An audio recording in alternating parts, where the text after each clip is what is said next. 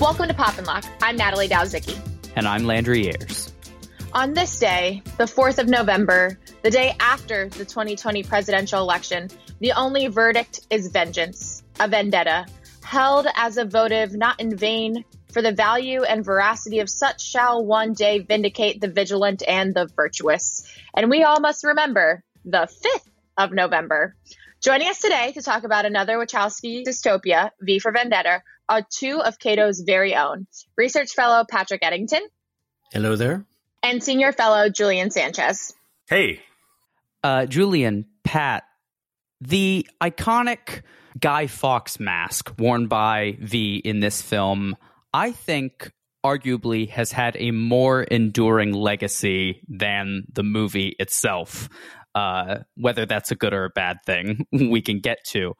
Do you think audiences are missing the point by lionizing the So you know, it, it, was always, I think, even in uh, Alan Moore's original graphic novel, a sort of strange choice um, to make Guy Fawkes the sort of emblem of. I mean, Guy Fawkes was not some kind of uh, anarchist, authoritarian revolutionary. He was a, a, a you know sort of a radical Catholic uh, who uh, blew, you know, blew or uh, plotted to blow up a democratic uh, institution, or at least as democratic as you got in that in that era. You know, essentially because he was a theocrat um, and didn't like uh, the uh, idea of of you know abandoning uh, a Catholic Britain. So.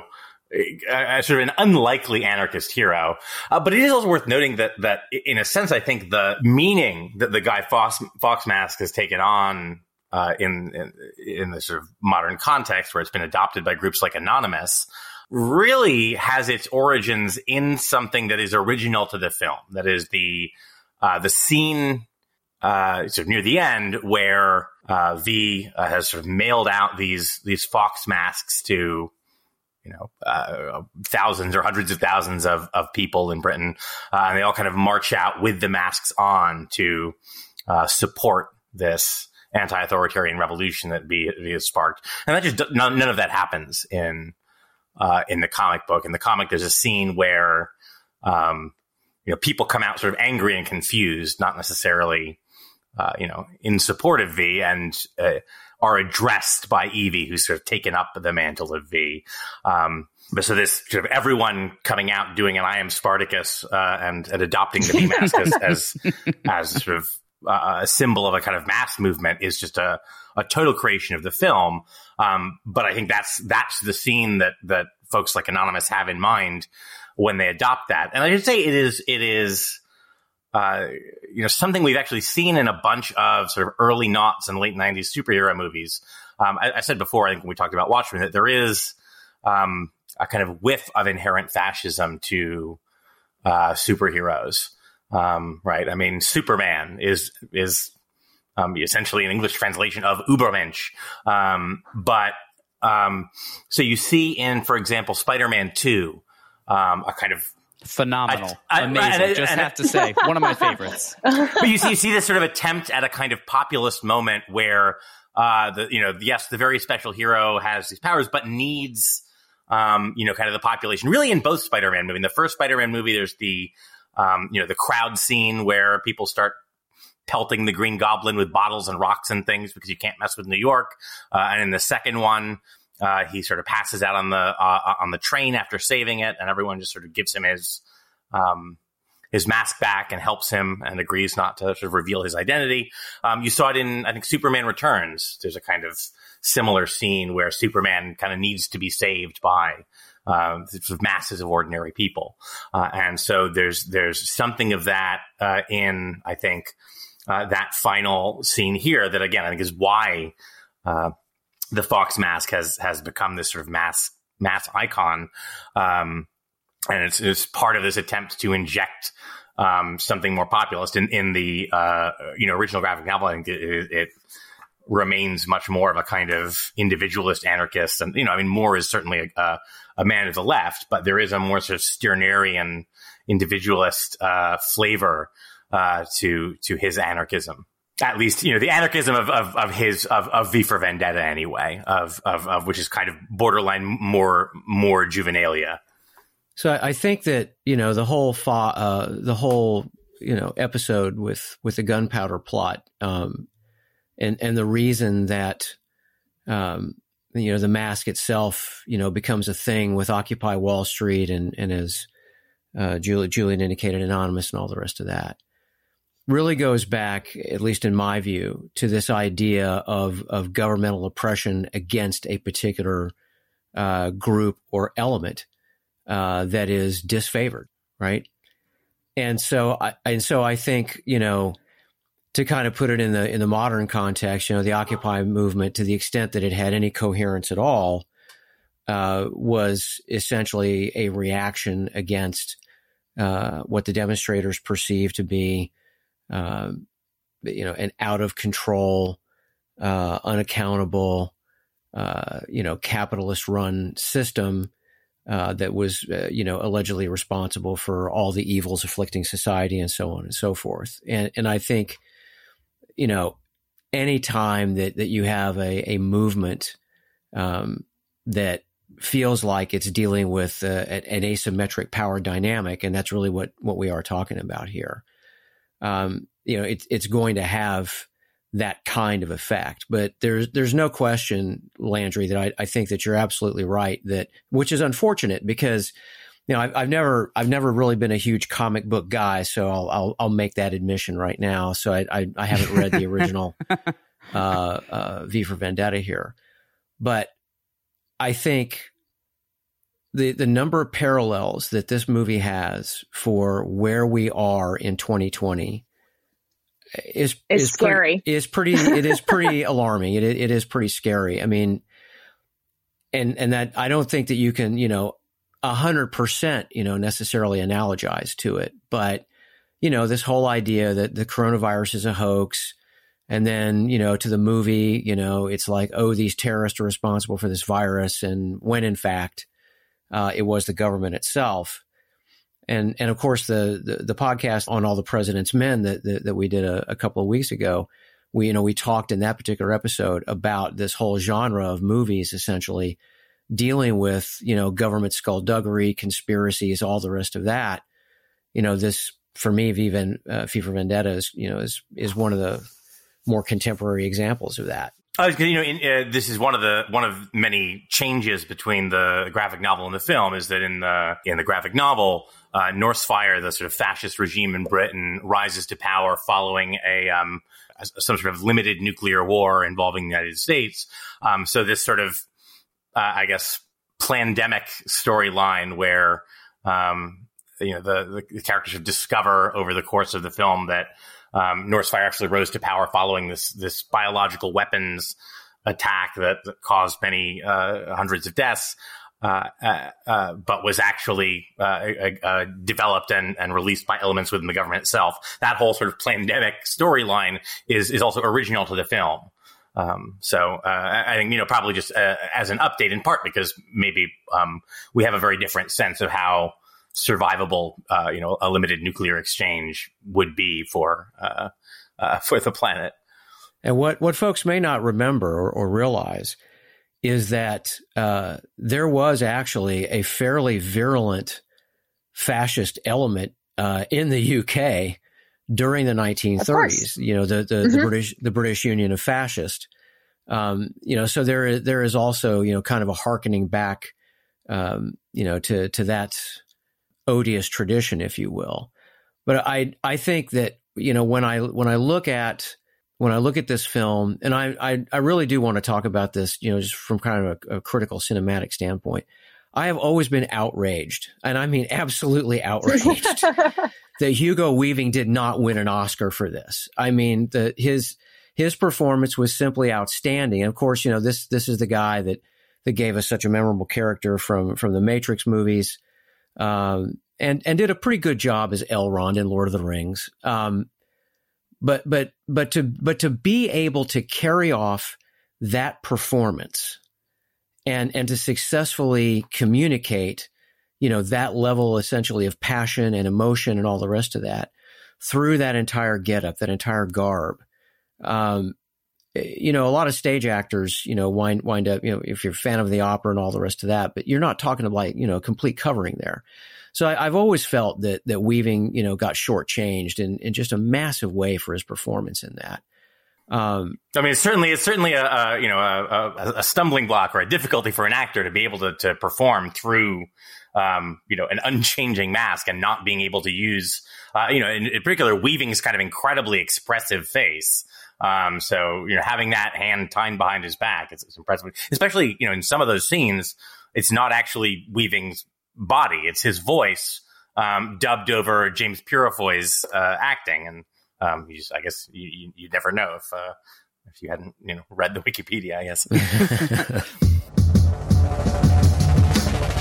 One thing that you all sort of mentioned that uh, specifically um, the changes from the source material of Alan Moore's graphic novel comic books to the the film uh, is a, a sort of shift from the focus of the original, which is much more about like British Thatcherism based on, you know, when it was written and, and the reaction to that.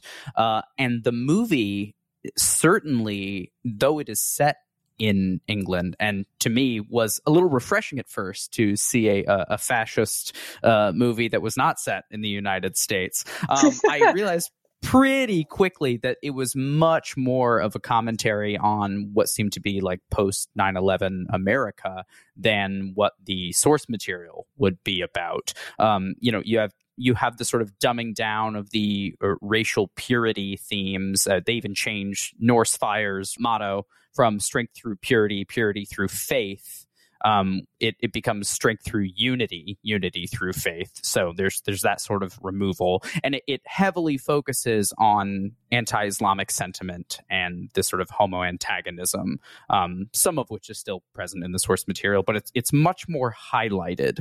So, what do you think it specifically says about that time period? Whether it's you know you know what we see today with the the sort of Trump uh, uh, administration, or specifically the you know George W. Bush and uh, subsequent administration that was going on uh, when this movie was being produced, um, and how different would a film be if it was more devoted to the source material? Maybe Julian, you could enlighten us to that since you're familiar with it. Sure. Um, I mean, yeah, there's certainly a lot of that. Lewis Prothero, the um, kind of propagandist who's, who's killed uh, relatively early on in the mm-hmm uh, in the comic is is actually sort of poses as the voice of fate, which is a sort of AI supercomputer that helps plan the the fascist state uh, for the government.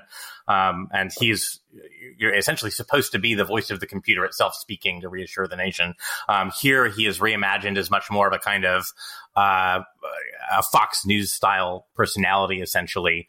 Um, you know, explicitly talking about the, you know, the, the problem of godlessness and, and how the, the virus is a, a judgment on the U.S. for being insufficiently godly. Uh, there's a great bit of business, by the way. One of my favorite scenes that's really original to the film is, is, uh, him in the shower watching himself on these enormous screens he has in oh, his yeah. bathroom. yeah. And, uh, yes. and kind of, voicing uh-huh. along to his own uh, sort of jeremiad on, on the television.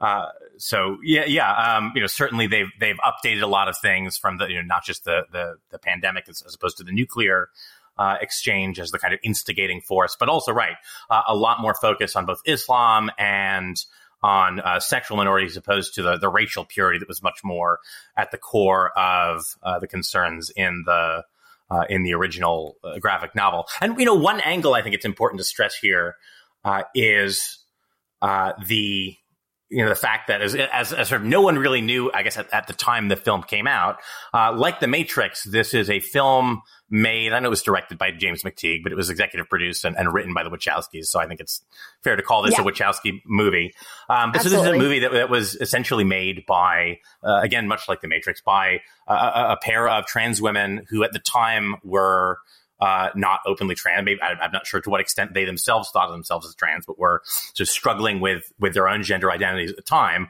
Uh, but of course, no one knew that they were at the time known as the Wachowski brothers.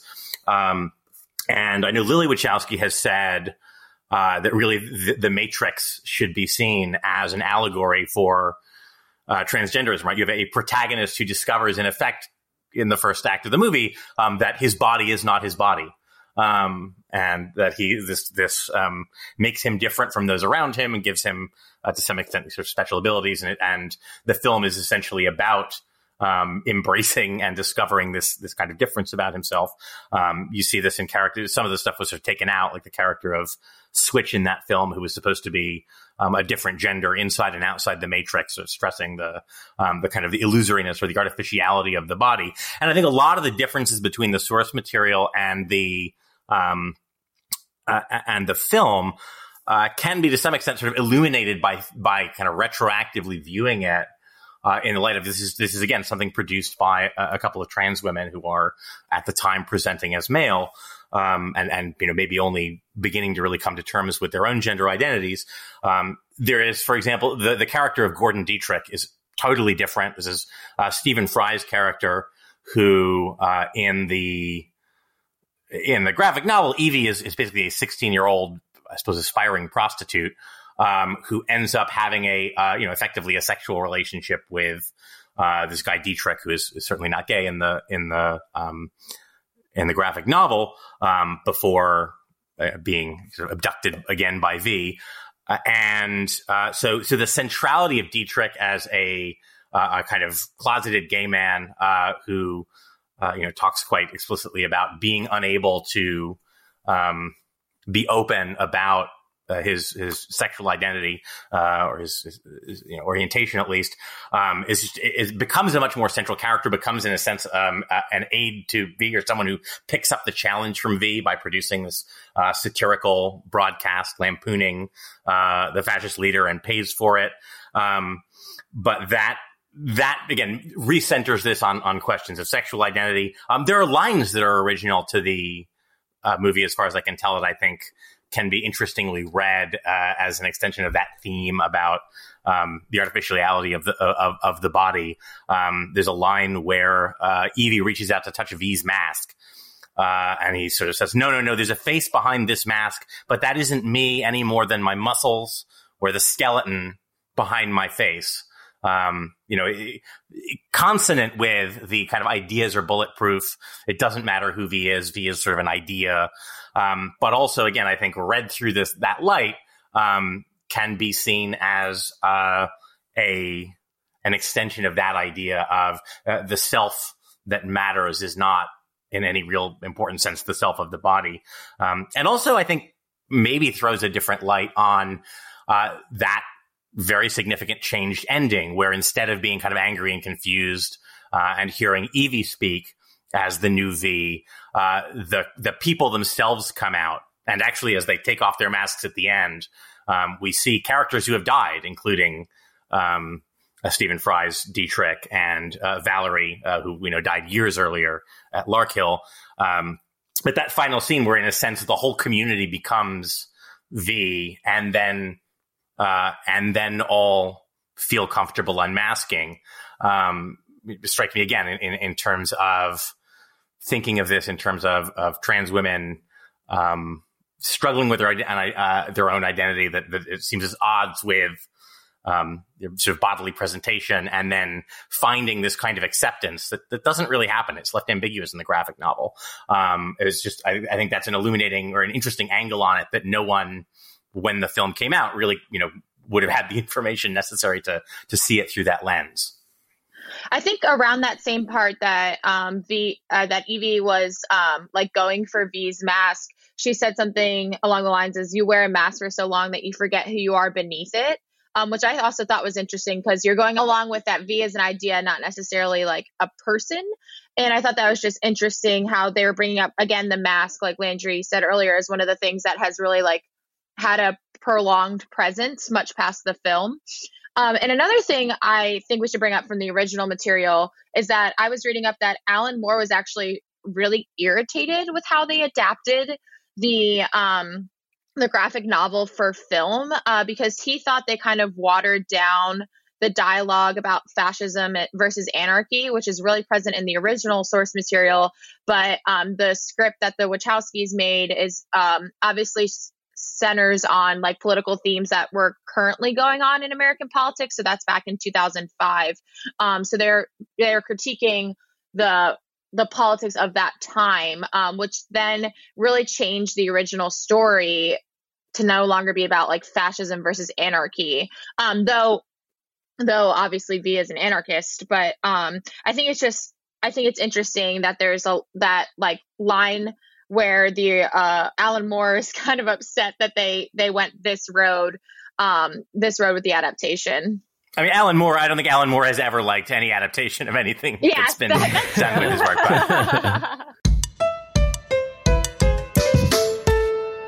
One of the things that disappointed me, at least a little bit, um, was essentially just these fleeting references uh, to Islamophobia.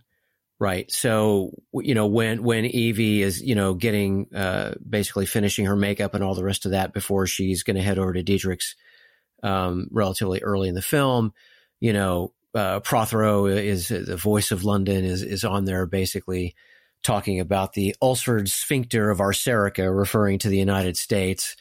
Um, and, and she's, you know, watching him, uh, and he makes, you know, just that one reference to, you know, uh, what quote what had to be done and getting rid of the so-called degenerates and homosexuals and Muslims, and then you you only get the other reference, of course, when when Evey you know manages to uh, escape from the pedophile priest, um, uh, pedophile bishop, I should say, um, and and gets over to uh, Deitrich's place. He takes her in, and then you know he he literally brings her into his real world uh, in that hidden uh, anteroom uh, where he's got a copy of uh, a 14th century uh, illuminated uh, copy uh, of the Quran, and I I wish that there had been you know a little bit more of a treatment um, you know on on what had happened essentially to in this case British Muslims, because of course at, at the time this film came out, and I can't remember if it came out before the Stellar Wind revelations or after the Stellar Wind revelations, but it definitely came out after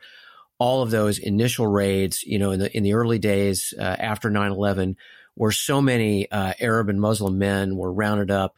Uh, some of them were in fact Americans um, who were who were captured in these immigration raids, and and the entire climate essentially um, that, that was created there for that particular community and and how it, it continues to this day right? I mean, it, it, it the, the, Trump administration literally doubled down in, in many respects with respect to the uh, the, the, Muslim ban um, and and the and the continued you know attacks essentially on Arab and Muslim Americans and all the rest of that. So I I, I wish that they had uh, that they'd gone into that you know in a little bit uh, uh deeper uh, detail there, but you know that that's also essentially a uh, a deviation from uh, from Moore's, you know, original.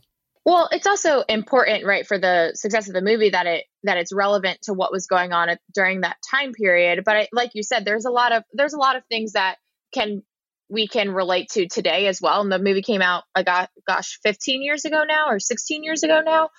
And um, I think another big part that we haven't really hit on yet is that like we're kind of meant to hate the movie's imagery of like dictatorship and how violent they are and like how they're um how they treat minorities and like you were just saying pat.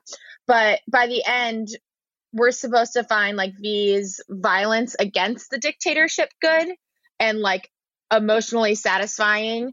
Um and i think we talked about this during actually our discussion about the purge movies but it's this like idea that we want the hero to enact violence against the dictatorship, but we like abhor the violence the dictatorship is uh, executing. So I think there's like again this weird tension that like we're celebrating violence, like we're celebrating blowing things up because V, in a sense, like has gotten his his idea has spread, and that was the goal. You know, let's let's you know let's just be brutally honest about our culture here. A celebration of violence is as American as apple pie uh, our, ours is arguably the most violent culture on earth. I, I, think in so many ways, right? I mean, and it, it, I think what you're what you're kind of alluding to here, Natalie, is you know the the amount of violent content that you just see in our entertainment industry, and and how much people eat that up. Um, and I and I think about you know in the context of of political repression and and police repression specifically, you know one of the reasons that the police in this country you know have managed to get a pass for so long, I think, uh, is because of the cultural context. You know, it started with you know really you know uh, uh, benign movies uh, like dra- or benign series like Dragnet, right? And I, am really I'm really dating myself um, when I when I talk about that one. One Adam Twelve, also dating myself. Uh, but you know, then you fast forward, and it's not until you get to a series like Hill Street Blues um, that you begin to get, you know, a, a, little bit more nuanced, you know, look at, at, at cops and policing and their relationship to the public and this whole issue of, of police violence. And then you finally get NYPD Blue, where where I think you actually get something a lot closer to reality. Uh, but it, it's taken us a long time as a culture, uh, and, and I think uh, among the white Protestant majority in this country, it's taken a long time to really kind of begin to to come to grips with a lot of that. And and I think that uh, you know we do uh, celebrate uh, violence, you know, against a, a, tyrannical power. I mean, that's that's what our founding, you know, was allegedly about. That's also kind of a fairy tale too, you know, in, in, a lot of respects. Um, but but we absolutely do, um, and and I don't care if it's Star Wars or Star Trek or you know, fill in the blank. Um, there's just we we live in a society that is uh, extremely comfortable with violence and, and often casual violence. And, and, I think the you know the Purge movies are an awesome oh, example oh, yeah. of that. um, uh, but it, it it says something about us, right? And and something I think that's not necessarily you know always super awesome in that regard. Yeah, I mean, v, v is very much, uh, you know, I think again, this is a, a very early Moore work, uh, and I think V is is very much a kind of anarchist Mary Sue um, you know, sort of superhero, mm-hmm. superhero badass, um, of the sort that I think is kind of interestingly deconstructed in uh, Grant Morrison, the other, you know, sort of the next great, uh, I suppose, along with Neil Gaiman, kind of British comics scribe. Uh, in his series, The Invisibles, you have King Mob, who's another, again, kind of anarchist, super badass, um, but that role and his relationship to uh, sort of aestheticized cool violence is much more directly interrogated there. Um, there and there's you know there's certainly things in the film that read a little differently now. His rationalization, for example, of the the, the killing of Lewis Prothero, who is effectively a media figure. And I don't know if I you know, dignify him with the title journalist, but um, uh, a, a, kind of tele- a media figure, an anchor. Uh, we learn eventually, of course, that he's killed in part for crimes committed as a, a kind of commandant at a um, a camp where human experimentation is being done. But at the time, uh, you know, the, the, film audience at least is not necessarily aware of this, um, and so it is sort of justifying the the killing of a media person for. Um, you know, I guess for for spreading bat for fake news of a sort. So I think that reads a little more uncomfortably now. Um, and it is, you know, it is interesting. There are things that I think the where the movie maybe fails a little bit um, because it is sort of uncomfortable in places with really depicting the uh, the kind of horror of what V is doing. Um, I mean, so if you look at the scenes where I think you know, partly I just think Natalie Portman is is, is maybe miscast here um, in significant parts just because her, her terrible British accent is, is distracting. Um, but um, true. But you know, if you if you look Fair at enough. the scenes where um, where I mean, he does this sort of horrifying thing, right? He kidnaps and tortures uh, and you know, psychologically deconstructs uh, this this woman, leading her to believe that she's in prison and is going to be killed. Um, physically, effectively tortures her, uh, and you know, I guess this is supposed to be justified in the end because it brings her to this sort of transfiguring experience, and she ultimately. Um, sort of, I guess, endorses it and believes she's a better person. But you know, people who are brainwashed um, often, I guess, you know, come out of it thinking, "Oh, I'm so glad um, I've been shown the light by your your process of you know kind of mental conditioning. Um, it's still this sort of appalling thing, and in a way, I don't think those scenes entirely work because one of the things I noticed as I was rewatching it for this is really they are afraid to make Natalie Portman look um, sort of as harrowed and and beat up. Um, as someone would be realistically. I mean, she's still basically Natalie Portman. She looks very pretty. She looks like she's getting a cute haircut when her head is going. She's crying, but um, she, you know, she, she still looks like a very attractive Natalie Portman with a little bit of kind of you know uh, eye makeup to make her look tired. Um, but they're you know they're not really willing to make her look like someone who has been sort of beaten and starved and subject to sleep deprivation. Um, so she still looks pretty good um, in those in those final scenes um, where she's you know supposedly been there for days or weeks. Uh, and, and I think in, maybe one reason for that is just that it would be, I think, difficult to ever find be sympathetic again um, if you did not to some extent soften the reality of this sort of horrific thing he's doing to her um, nominally for her own good. But he, he, really, you know, he sounds like a kind of classic abuser uh, when he's sort of explaining why he really he did the, he did this for her own benefit. If he had done that to me, I can guarantee you that I wouldn't go Stockholm syndrome. I would I would want to go full Mandalorian on him. You know, I, that's that, that's that's where I would be. I would not be grateful for that. I, I would I would not be thanking anybody for that. Um, yeah, I, I, I agree with you, Julian. I, I I think you know Charlize Theron in in the Mad Max remake uh, would be a much more you know towards the end of the movie a much more much more realistic depiction of of what happened there. But yeah, I I think even with even with the flaws, um, you know, we've discussed here, uh, you know, with the film and and uh, and the fact that it's a wee bit dated now, I still think there's an enormously you know, powerful and and potentially uh, very useful and timely message about opposition to authority, and and quite frankly, you know how um, how we can be literally just you know one generation away from having you know this American experiment slip away from us. You know, I I, I think that that Reagan you know was very very on point when he made that observation, and it it it does concern me deeply. Um, the the path that we appear to be on now. I mean, I, have you know a lot of people talking about the destruction of norms and all the rest of that, and clearly, you know this this film depicts norms being um, uh, bulldozed, blown up, incinerated, uh, and so on and so forth. Uh, but I, I, do think that it, it, it, does serve a really important, it, it, should serve, I think, as, as a really important warning for exactly what can happen if, if you don't, you know, try to keep, uh, keep things, you know, on the rails and, and above board and, and have people not simply respect the law, uh, because the law at the end of the day really depends on people going along with those norms. Uh, and embracing those norms. So I, I, I do think there's there's value there. And also kind of going along with that, there's like this this theme of fear throughout the movie, which I think um, kind of is resonating with an audience, can resonate with an audience today. So there was this great quote that said, people shouldn't fear their governments, governments should fear their people. And I was wondering how you all thought like the Wachowskis portrayed that idea throughout this movie.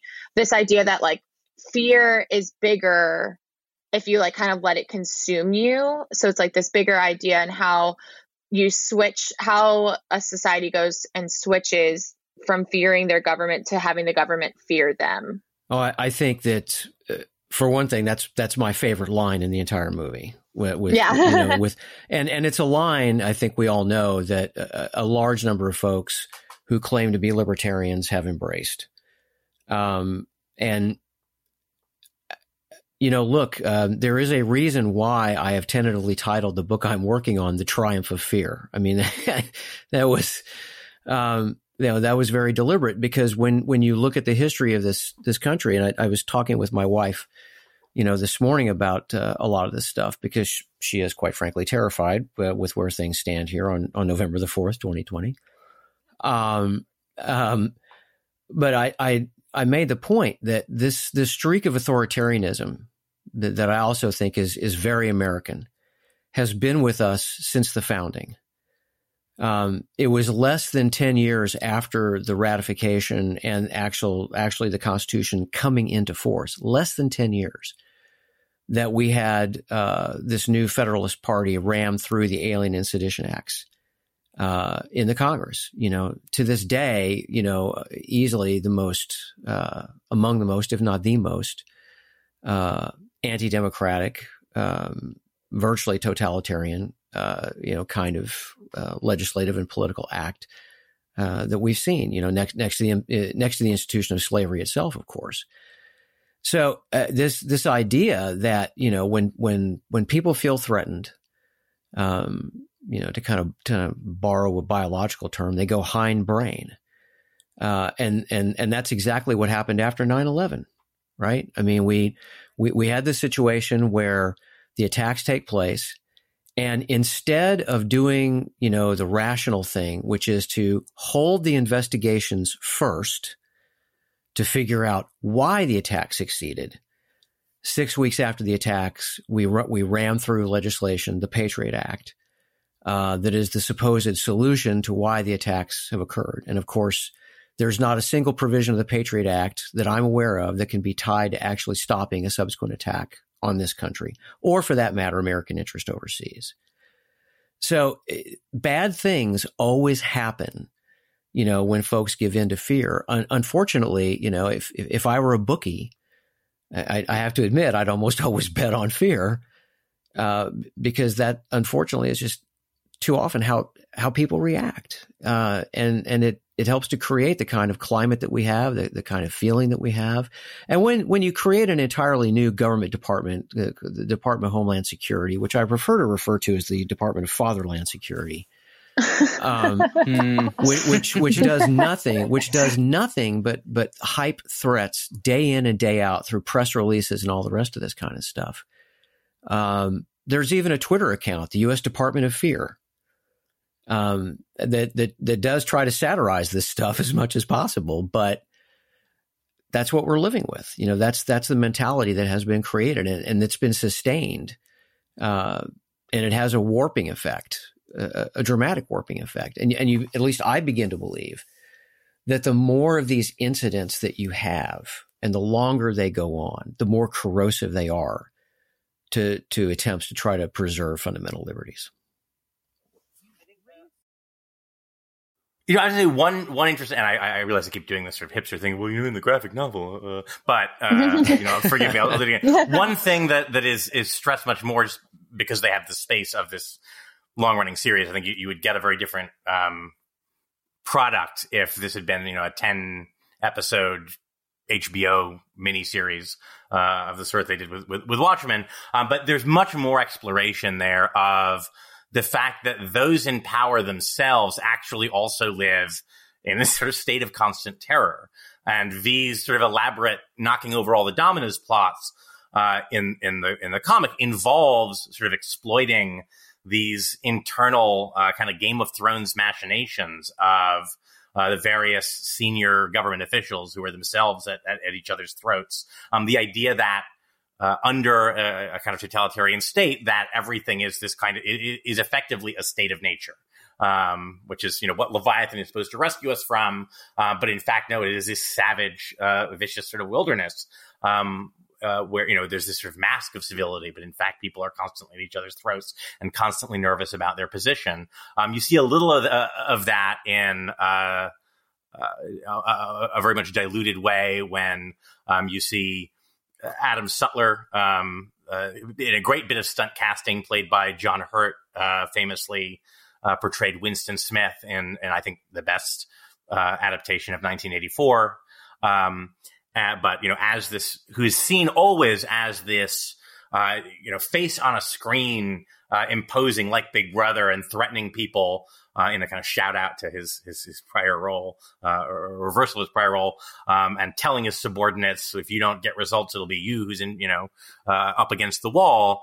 And then the first time we actually see him in person, um, I, I, think, uh, and not as this giant screen face, um, he's this weak, terrified old man who's been kidnapped by one of his own subordinates and is unceremoniously shot in the head, uh, sort of sobbing and pleading for his life, um, as as you know one of the you know essentially one of the inmates of this prison uh, has has beat the other to death. And um, that is, you know, w- one thing that stands out about the uh, the, the sort of the whole torture sequence with Evey, the fake, uh, you know, the fake interrogation sequence, um, is again there. I think there's also an, an obvious you know trans reading of that that's in the original, but this may be some of why the Wachowskis found it appealing, right? Is this kind of Gnostic idea of you know you believe you are in a prison, but it's not. The guards are mannequins. The you know the walls are are you know paper mache. The um, the rat in the cell is a a um, uh, a, you know, a, a pet basically. Um, so hey, the, the prison you believe you're in is a construct, and uh, in fact, you may be able to just walk out the doors anytime you please, um, as, as, soon as you recognize um, that this prison is illusory. Um, obviously, sort of the literal prison in in V's case, but in a sense, the prison of fear, the prison of uh, believing in uh, the structures of authority um, and and the reality they've created. Um, that, hey, you, have got the keys. This is this is Maya. This is the the veil of illusion. Uh, and in fact, uh, it has no power over you unless you um, unless you consent to it. And now for the part of the show where we get to share all of the other things that we've been enjoying during our time at home. This is Locked In. So, Pat and Julian, uh, has anything else been something you've been really, really enjoying other than rewatching V for Vendetta? The Mandalorian. The Mandalorian is here. Season two underway. Th- absolutely loved the opening episode. Uh, 54 minutes, which makes me think that maybe, maybe Disney is giving them more money so they can actually stretch these things out to a full hour and, and give us even more uh, more character development. But uh, one could hope. yeah, no, it's uh, and and so now you know uh, I'm just living for the Ahsoka Tano uh, reveal. Um, that's the number one reason that that I'm so psyched about this season. Um, uh, for those of you who have only watched the Star Wars movies, if you have not watched the animated stuff, you really are missing out on an awful lot of stuff, but especially uh, the final season of the Clone Wars um, and uh, uh, and Star Wars Rebels. Uh, Star Wars Rebels especially relevant uh, for the Mandalorian. Anyway, that's my Star Wars homily. I'm channeling Aaron. I'm channeling Aaron right now. Yeah. Uh, so, but yeah, beyond that, doing my best to to try to read some of some of the rather large number of books that I've uh, I've bought over the course of uh, uh, of the last uh, year or so. A lot of it in support of, of, the research I'm doing for my own book, but some of some of this stuff just for my own edification. And one of them that I'm going through now is Tower of Skulls uh, by Richard B. Frank, which is the first of a three volume series that he's doing on on what he calls essentially the Asia Pacific War. And so he he looks at the whole conflict in the Pacific uh, in in in the Second World War era, really starting with China and and what happened there uh, in China. Uh, and is terrific. He's a fantastic historian. His book on Guadalcanal, for those of you who are interested in the Pacific War, his book on Guadalcanal, uh, written in 1992, stands as uh, easily the best uh, on that campaign ever written. Um, he's he's a great writer, so that's what I'm digging into. Yeah, so actually, I, I, think either Natalie, you or Landry mentioned Lovecraft Country, which I've uh, belatedly been uh, enjoying. Oh, a, I still want to start that. um, it's, it's, really it's, it's it's amazing. Uh, it's it's very good. Um, as well as I don't remember if I've mentioned this on a previous episode, um, but The Boys, uh, which is based on the uh, the Garth Ennis comic, uh, sort of asks the question, you know, kind of okay, what what if there were superheroes, but they were like real people who had uh, often at a very young age this kind of incredible unaccountable power and fame and money and what would they really behave like? And the answer is you know of course not very well. Um, uh, they they might effectively you know behave like supervillains except to the extent that necessary to, to maintain a public front to keep the money coming in. Um, so that's that's on the uh, the viewing front. Uh, I'm reading uh, Piranesi by Susanna Clarke who is probably best known as the author of Jonathan Strange and Mr. Norrell um, Piranesi is a more I mean, magical realist is probably not quite right. It's not that realist. It's a sort of surrealist story about a man um, mostly alone in this sort of enormous, uh, hall structure full of various kinds of art um, and you know just what he does in this sort of strange, lonely environment, uh, as well as Charlie Stross's uh, Dead Lies Dreaming. It's the most sort of recent installment of his very long running series, The Laundry Files, sort of the premise of which is, is effectively um, kind of Lovecraftian magic is real, and there are government agencies that um, are. Uh, tasked with secretly dealing with this. Uh, uh, it, it, started as a kind of pastiche or, or, spoof of British spy fiction, but it's kind of morphed into this different and much more interesting thing. Uh, where uh, I think I think in the present tense of the um, of that universe, uh, spoilers, sorry, uh, Nyarlathotep from the, the Lovecraft mythos is essentially Prime Minister of Great Britain. So there's that. Um, ne- next up in my queue um, is um, uh, the most recent Haruki Murakami killing Commendatore. Uh, and on the sort of work front, I'm, i just started um, Sarah Brayne's uh, Predict and Surveil Data Discretion and the Future of Policing, which is uh, looking nice. quite interesting. And I'm, I'm, looking forward to the release of Privacy at the Margins, which is a um, uh, forthcoming, I think it's been a little bit delayed book that I'm, I'm really anticipating about privacy in marginalized communities.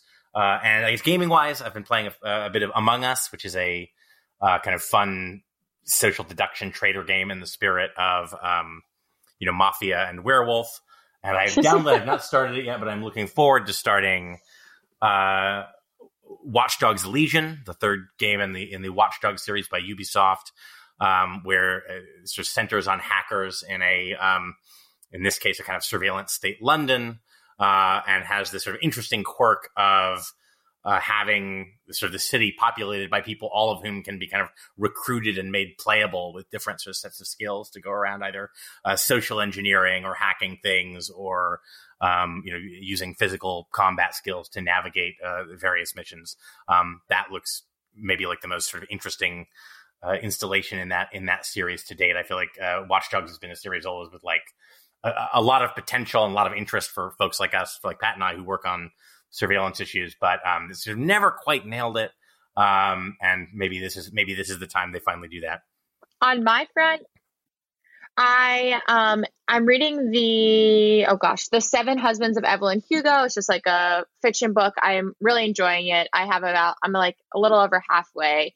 Um, it's basically this um, story of like a Hollywood socialite in the 1950s, um, but the the book is set in like today and it's her like recapping her whole life and she's like never spoken in public about it um, but it's it's very interesting.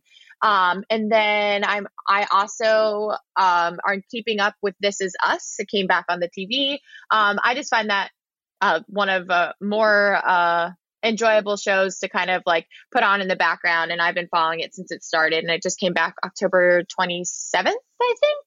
Uh, so that season is only two episodes in. And then I am almost almost done Schitt's Creek. I am in the fifth season. It has been worth every second. It's uh, very lighthearted and I feel like it got a lot of more attention since um, since it won so many awards but it's it's definitely a good way to distract myself from everything else going on uh, the character of david is absolutely hilarious um, I, sometimes i want to i want to channel my inner david but anyway um, yes yeah, so that's kind of that's kind of what i've been up to and uh, since i'm at i'm at home for uh, in philly for the election time i have been uh, spending a lot of time watching some children's movies as well because I'm with my nephew. So lots of Disney Plus re-watch and rewatch uh, like Moana and A Bug's Life. Uh, so those have been fun to kind of see again.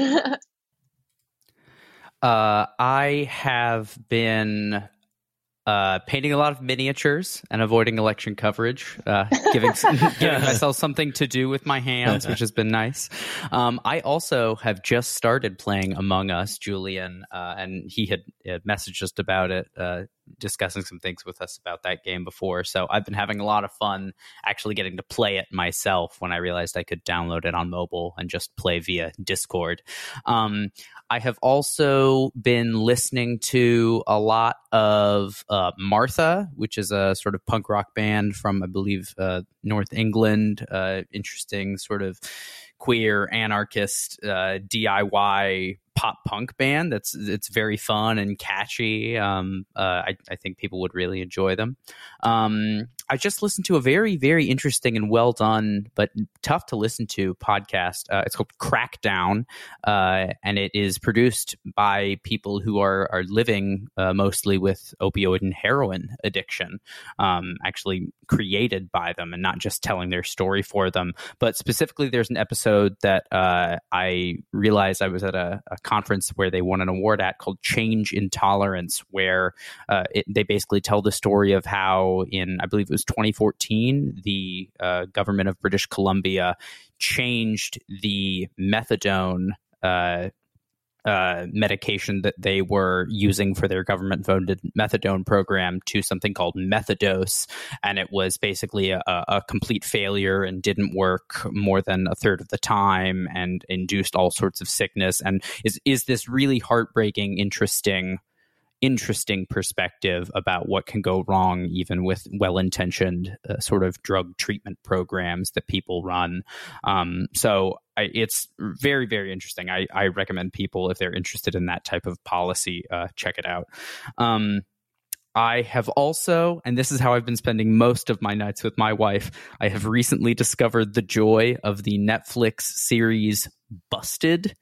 Oh, uh, God it is it is incredible. Uh, Natalie, you're gonna hate it as I describe it, but I guarantee you would enjoy wait. it. I can't wait. It is a Korean variety show where all of these K-pop stars and K-drama celebrities and, and people that are famous in the sort of Korean media scene uh, play fictional versions of themselves. So they go by their real name, but they play like they play themselves if they were detectives. And there is this like it, it's highly unscripted in certain portions, but there's also this mythology where they are detectives that are part of a team that are trying to solve a larger, like, conspiratorial case, but they have to do challenges in sort of this most extreme challenge slash amazing race style thing where they're running around a city and they either have to do sort of slapstick comedy challenges or they have to solve logic oh puzzles God. and uh, figure out words. I mean, any type of puzzle or game that you can think of that is sort of a, a way that they they could test a, a, detective for a fake show. Um, they do, and it's also funny because you can tell they're trying to commit to the bit of the story that they're solving very serious crimes, but they're also, you know, being goofy and they will run into other celebrities that have like cameo roles and it'll be like oh i'm the you know i'm the friend of the murder victim but it'll be another famous k-pop star and they will not know who they they have to walk in and like commit to the role when they're just going expecting to meet anyone. And so there's this like multiple levels that it operates on. But if you have no idea who these people are like me, it's even more fun still because you can tell we're supposed to be laughing at something or there's some sort of other meaning that you're not getting. And it's still fun. Um, and there's a lot of banter between the stars, and you kind of learn about them and their personalities. And there's like the sort of goofy, like sort of dumber characters that some of them play. And it may not be a character they might just be not as good at solving puzzles and mysteries. And then there's like the the handsome leader and the it, it's it's just a very interesting show unlike anything else that makes me want to you know watch a lot more of these korean variety shows of which there are apparently a lot. Um yeah that's busted on netflix if there is another significant date that you think that we need to remember other than the 5th of November, make sure to let us know on Twitter at Pop and Locke Pod. That's pop, the letter N, lock with an E like the philosopher, pod. Make sure to subscribe to us on Apple Podcasts, Spotify, or wherever you listen to podcasts. We look forward to unraveling your favorite show or movie next time. Pop and Locke is produced by me, Landry Ayres, as a project of libertarianism.org. To learn more, visit us on the web at www.libertarianism.org.